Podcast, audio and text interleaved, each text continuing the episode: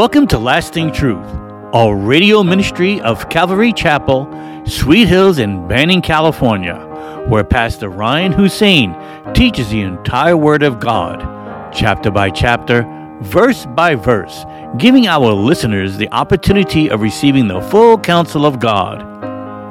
In today's program, we are studying the book of 2 Kings, chapter 16. Here's Pastor Ryan.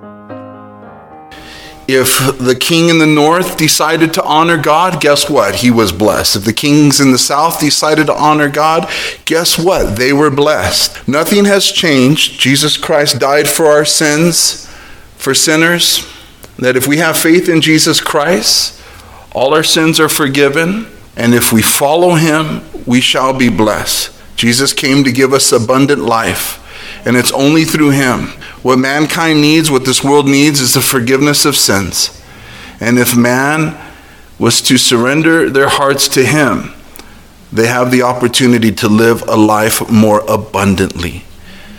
There are people in this room, there are people who are watching that are living proof of that reality. That Jesus came to give us life.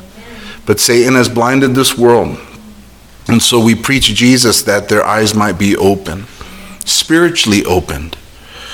And so the northern kings had a choice, the southern kings had a choice, and King Ahaz was one of the most wicked kings in the southern kingdom. And the southern kingdom of Judah is the only side that had, it's the only kingdom that had some good kings come out of it. But King Ahaz, as we've been reading, is one of the most wicked that has come out of the southern kingdom of Judah. We know that rather than honor Yahweh, he followed after the pagan gods of the nations around him that God, you know, removed from the land of, on behalf of his people and gave them that land and told them, don't do what the nations of the world are doing that I'm casting away from you. But King Ahaz, he, he followed them, and he was a young king and followed in the ways of the kings of the northern kingdom of Israel and even to the extent where he gave his children, forced his children to walk in the fires of pagan sacrifice. So he aborted his kids. And really the bible says that he that that he made them walk through so this was this was a very terrible act. And like i said he was a wicked king. So rather than being blessed god's judgment was upon king ahaz and it was upon judah and in our last story, we read how the king of Israel, Pekah, along with Rezin, the king of Syria, came together against of Judah. They could not. Uh, they came to make war, but they and they besieged Jerusalem, but they could not prevail against King Ahaz at that time. But they had, in the previous time, prevailed against him terribly because of the judgment of God. Israel came down south and attacked Judah and took a, and killed 120,000 men from Judah in one day. And they even took away 200 women and children, 200,000, into Samaria, the northern kingdom. And if it wasn't for the prophet Oded, who told them to release them, they were still their brethren they would have been taken into captivity. But in our story, they're back again, and they're back at it. They're coming down, and this time they could not prevail. King um, Ahaz reached out to the king of Assyria and asked him for help and told him, I am your servant and your son. Come up and save me from these kings who have risen against me. And King Ahaz took some of the money in the Lord's treasury from the Lord's house, the silver and the gold, and even from the treasuries of his own house. And he sent it to the king of Assyria for help. And we're told that, uh, that the king of Assyria heeded him, for the king of Assyria went up against Damascus took it and carried its people captive to Kir and killed Rezin. And so the Assyrian king, this uh, pagan king, came to help the southern king Ahaz. And it's a sad thing that this king who could have had it all, who had every opportunity to be blessed by God, has now become the servant of a pagan king. And it's a very, you know, tragic reality for these kings that if they did not honor God but tried to get themselves out of their own problems through their sending money and paying off their enemies or paying off kings to help them, then it was a statement that they didn't trust in God. It was a statement that the God of Yahweh was not enough for him. And that's where this king is. He didn't trust the Lord. He didn't believe that God can help him, but rather he saw, you know, greater honor in the gods of this world, greater honor in what ma- the men of this world can do for him. And so rather than being, you know, this honorable king, king of faith, king where, where God can move mountains for him, he became not the tail, I mean, not the head, but the tail not the source of blessings for others, but really a picture of God's judgment. And it's super sad to see him, you know, come under a life of bondage and servitude,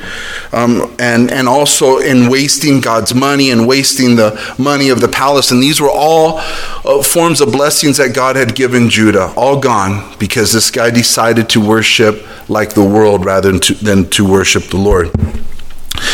And so we read in verse 10 now King Ahaz went to Damascus to meet this king, Tiglath-Pileser, uh, king of Assyria, and saw an altar that was at Damascus.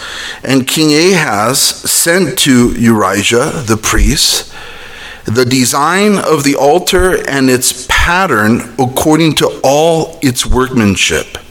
Then Urijah the priest built the altar according to all that the king that King Ahaz had sent him from Damascus. So Urijah the priest made it before King Ahaz came back from Damascus. And so we see here that King Ahaz traveled up to meet the king in person from Assyria, the king that's helping him, this um, Tiglath Pileser, uh, king of Assyria. And when he was there, he saw the altar, some pagan altar, this huge pagan altar, and he was in awe of it. And you know, if you think about, if you just meditate and think about this king and his whole psyche, we can come to the conclusion that he, he thinks that this, this king who has helped him is honorable. This king that has helped him is powerful. Because he doesn't have faith in the God of Israel, but rather in this man who has achieved, you know, victory over his enemies. He took Damascus from the king of Syria. This is, this is who this king from Assyria is. And Ahaz is in awe. I don't believe just of that altar, but of this king. Because this king in his eye was a guy who who, who had victories, who had power. And the Assyrian Empire really takes control in history during this time. He was in awe of them. And it's sad to me when this person whose awe and whose um, honor should be towards the God of Israel, Yahweh, it's rather wasted on this man that God, our God, has just created. He can do nothing, he can't save his own life. God can take him out just like that. But here's this king who's supposed to honor God, is rather giving that honor to this pagan king. It's super sad. It's terrible to see um, that uh, take place. And he was, you know, so in awe of this man that he drew a sketch and sent the sketch of the altar down to Urijah, the, the high priest. That's how in awe of, um, of the king of Assyria that Ahaz was. It is sad, like I said, when those who are supposed to honor God are giving worship to the things of this world, giving worship to the great achievements of this world, the great achievers of this world, the great men and women of this world. Now, all of us, it's natural to um, be in awe of some of the feats that men have done throughout history. I'm not saying that we cannot appreciate, you know, great works of men throughout history.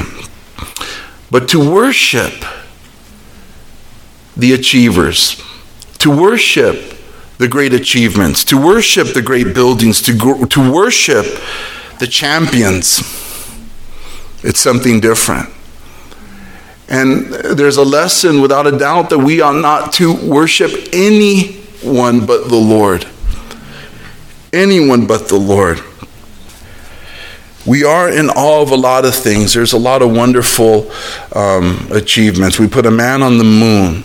We've built amazing um, technological, um, you know, things in this world. We've done amazing things, and there's men and women who have done great things, and we can, you know, look at their achievements and say that's awesome, that's a blessing. But we know who gave them the brains and the strength to do that. It's our Lord. It's our God.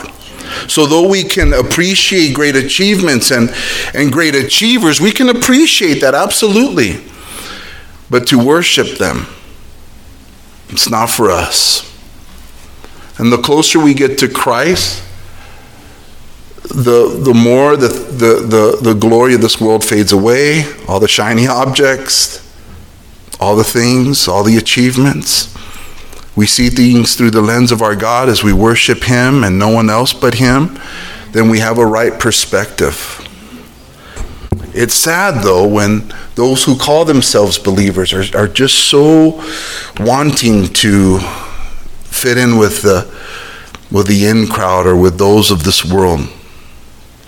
In Proverbs 24, it says, verses 1 through 5, it says, Do not be envious of evil men, nor desire to be with them, for their heart devises violence, and their lips talk of troublemaking. Through wisdom a house is built, and by understanding it is established. By knowledge the rooms are filled with all precious and pleasant riches. A wise man is strong, yes, a man of knowledge increases in strength.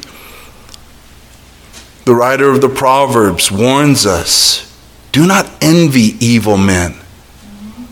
You know, you can appreciate achievements, you can appreciate great feats, but, but don't worship people. Don't worship people. Don't let people take, you know, a, a you know, priority of your soul, of your spirit, of your emotions. Let God be who he is meant to be God, the one true living God. We need to give him preeminence of our, of our lives in all ways. And I think then we can have a healthy appreciation for, for things, you know, in this world that we happen to live in. In Psalm 49, verse 20, it says that a man who is in honor yet does not understand is like the beast that perishes. A man who is in honor yet does not understand is like a beast that perishes. So he's jockeying the king of Assyria. Victory over Syria, victory over Israel. He's jockeying them. And it's pathetic, it's sad, it's not good. Growing up without the Lord or instruction in the Bible. You know, I got a big, I was always excited when it came to celebrity. If I ever ran, ran into a celebrity, I was just like, ah, celebrity. And it blew me away how Clarissa was never that way, my wife. And, and when we got married, I'd say, oh, look at this person or that person. And she was always like, yeah, you know, oh, that's nice. But never really like, I think the term is fanboying or whatever, never really overly impressed with celebrity. And I, the more I walk with the Lord, the less I am impressed with celebrity. The more I understand that God has blessed people with certain talents and He's the one to get the glory. I love, I love tennis. My favorite tennis player is Roger Federer. He's got an amazing backhand, one hander. And, you know, what, 20 Grand Slams? Nadal, too, is another one of my favorites but I don't know their status with the Lord. But to me, that's what's important, not just how good they can hit a tennis ball. But I am a fan. Same for the Dodgers. I'm wearing the championship shirt because I, I'm a Dodger fan, but I love the Lord. I love the Lord. I know Kershaw knows the Lord. I pray the rest of the guys come to know Jesus Christ because that's important.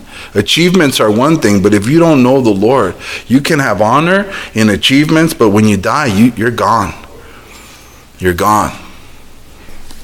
In 1 Corinthians chapter 10 verse 7 says and do not become idolaters as were some of them as it is written the people sat down to eat and drink and rose up to play. God warned them. God warns us. Don't become an idolater. Don't put anything above Christ. Not even our family members, not even our children. Our children are a gift from the Lord. Our spouses are a gift from the Lord. Not we're not to worship them, but put the Lord first. And we see here that he sent the design of this altar and the pattern of it, its workmanship, to Urijah the the priest, it says here, but Urijah, guys, was the high priest. Isn't that sad? That Urijah the high priest built an altar um, or it says here that um, he sent it to him, and then you, yeah, in verse eleven, uh, Urijah the priest built an altar according to all that the king, that King Ahaz had sent from Damascus. So Urijah the priest made it before King Ahaz came back from Damascus, and so we see here where the state of the priesthood is in the southern kingdom of Judah that Urijah, when he received from the messengers the sketch of this altar, he built it rapidly even before the king came back from Damascus. I mean, this shows you how far um, they had fallen into um, idolatry. We read a few chapters ago that the high priest actually rebuked at the time, rebuked um, Ahaz's grandfather, Uzziah, because he went into the temple to light incense on the altar of incense. And they, they rushed him at that time and said, You're not to do that. And so he, he, you know, retreated, and the Lord struck him with leprosy. But here, two generations later, the high priest has gone so far into pagan worship, along with King Ahaz, that it's just detrimental for the southern kingdom of Judah. What's sad is that the high priest's job, the priests, the prophets, the Levites, those who serve the Lord, their job was to hold the kings accountable for their actions. Their job was to stand like the high priest did two generations prior to stop the king from doing evil. But Urijah was not that way. He had compromised. The priesthood was compromised in our story. Judah's in big trouble. Rather than stopping King Ahaz, he became an accomplice and even built the altar. Got it going for him, got it built up even before the king came back down. It's a reminder for us, as the Bible says, that for those who believe in Jesus Christ, we are kings and priests unto our Lord. That's those are the the titles and really the job description of us when we're in heaven that we are kings and priests unto our Lord. And as we're here, God is preparing us to be salt and light, to hold the priesthood, priesthood accountable, but also the government, especially in this country, the government. We are to keep the church accountable we are to keep the presidents accountable, the leadership of our country accountable. And we see here that this man is not doing that. Rather than stopping him, like I said, he's an accomplice to doing evil. In communist China, it is illegal for the church to, to gather together. And so they gather underground in secret because God calls them to gather. God calls the church to gather together, to edify one another, to care for one another. But yet they know God's word to honor God rather than man. If the government is trying to stop the church from gathering, then they have biblical a biblical stance to go against that. We're to honor the authority above us, Romans 13. However, if the authority above us calls its people to do evil against God or call, or prevents the church from worshiping the Lord, then we have to stand against it. That's what's going on uh, in China, that's what's going on in many parts of the world, and that's why there's such an issue in our country today. In Acts chapter 4, verses 18 through 19, it says that when Peter and John were before the religious leadership in Jerusalem, they said, they called them, Peter and uh, John, together and commanded them not to speak at all or to teach in the name of Jesus. But Peter and John answered and said to them, Whether it is right in the sight of God to listen to you more than to God, you judge. And also in Acts chapter 5, after they rearrested them, this time along with the rest of the apostles, they said to them in Acts 5:28, "Did we not strictly command you to not teach in this name? And look, you have filled Jerusalem with your doctrine and intend to bring this man's blood on us." But Peter and the other apostles answered and says, "We ought to obey God rather than man."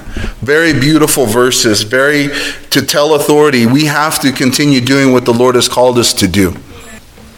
We as a church, we had no problem shutting down when COVID uh, first struck. We, we shut down like everyone else in May. But once time passed and we began to see the hypocrisy of the governors, that other things were being opened, that people were able to to you know socialize in other places of our country, then we can clearly see that we were being uh, excluded and picked on as being non essential. So we reopened our doors for those reasons because we see that other places have been open. And then there's so much data going on between doctors and scientists and the CDC, and all of it's turned political.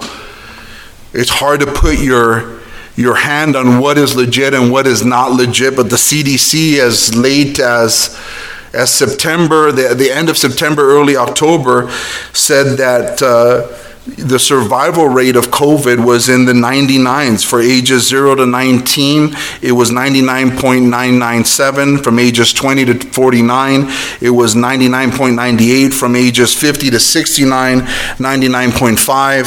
From ages 70 and above, 94. 0.6% survival rate. And so many have said we need to open up our country. It's hurting people more than it's doing good. So all of this is out there. And with prayer and with focus on the Word of God and also the country that we live in, where the Constitution begins with that beautiful we the people of the united states right? In order to form a more perfect union establish justice ensure domestic tranquility provide for the common defense promote the general welfare and secure the blessing of liberty to ourselves and our posterity do ordain and establish this constitution for the united states of america. We the people established the united states constitution. We the people hold the government accountable for their actions. And this is why this uh, political season has been so um, dramatic and because of the legislation proposals of the Democrat Party, the abortions, the tearing down of marriage between a man and a woman, so on and so forth, the rights and all of the all of the freedoms that we enjoy.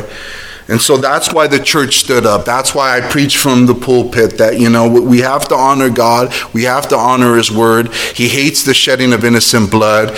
He hates the fact that abortion takes place in this country. He hates it. It's an abomination. We know that without a doubt. We know that with, without a doubt that sexual immorality is an abomination to the Lord, whether it's adultery, whether it's, it's fornication, that's sex before marriage. Thank you for joining us today at Lasting Truth Radio. If you're in the area, come out and join us for Sunday services at 10 a.m. or Wednesday evening at 7 p.m. We are located at 3035 West Nicollet Street in Banning, California. You can also find us on YouTube or Instagram. If you would like to donate to our program, please do so on our website at ccsweethills.org and hit the online giving tab. We hope you will continue to tune in as we journey through the entire Word of God with the teaching of Pastor Ryan Hussein at Calvary Chapel, Sweet Hills.